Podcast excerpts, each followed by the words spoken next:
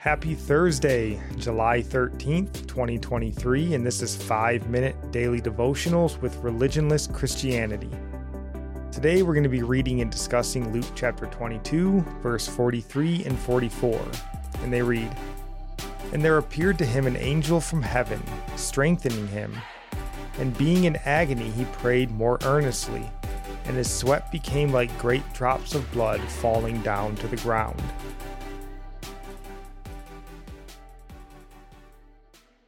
Angels are ministering spirits, and here we see them doing that great duty though this must have been a unique circumstance in the existence of this angel.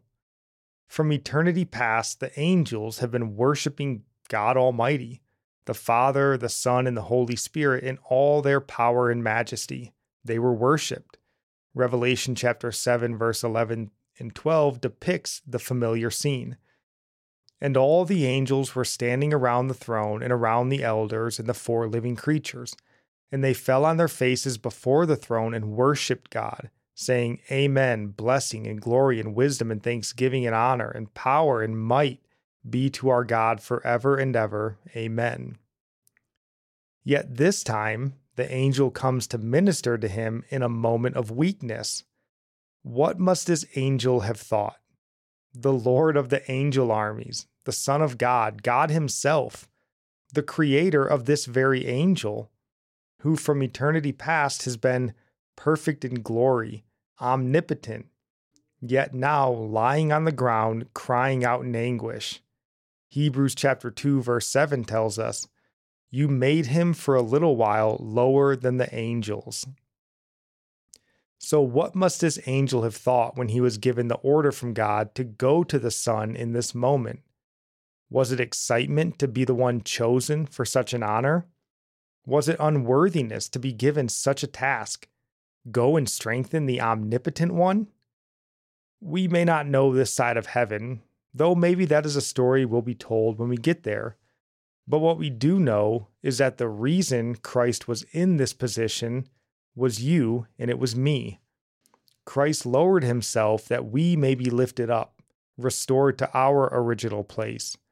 Christ anguished, suffered, and died so that we can live.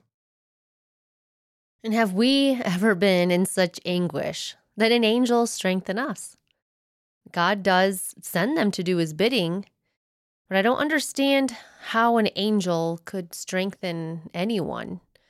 So, did he speak some encouraging word from the Father to Jesus to strengthen him?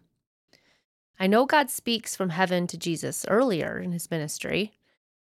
I don't know what would be more strengthening than hearing the Father's voice in that moment, though.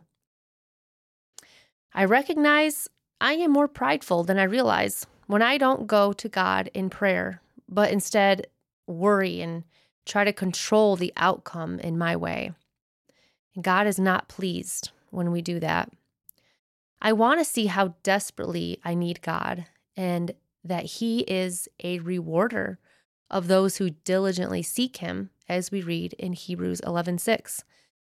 And without faith, it is impossible to please Him. For he who draws near to God must believe that He is, and that He is a rewarder of those who diligently seek Him. And our psalm of the day comes from Psalm 100, verse 3. Know that the Lord, He is God. It is He who made us, and we are His. We are His people and the sheep of His pasture. Our proverb of the day comes from chapter 13, verse 13. Whoever despises the word brings destruction on himself, but he who reveres the commandment will be rewarded. And I'll end praying for you from Psalm 145. May the Lord show you he is gracious and merciful, slow to anger and abounding in steadfast love, that the Lord is good to all, and his mercy is over all that he has made. May you know the Lord is near to all who call on him, to all who call on him in truth, that the Lord preserves all who love him. God bless.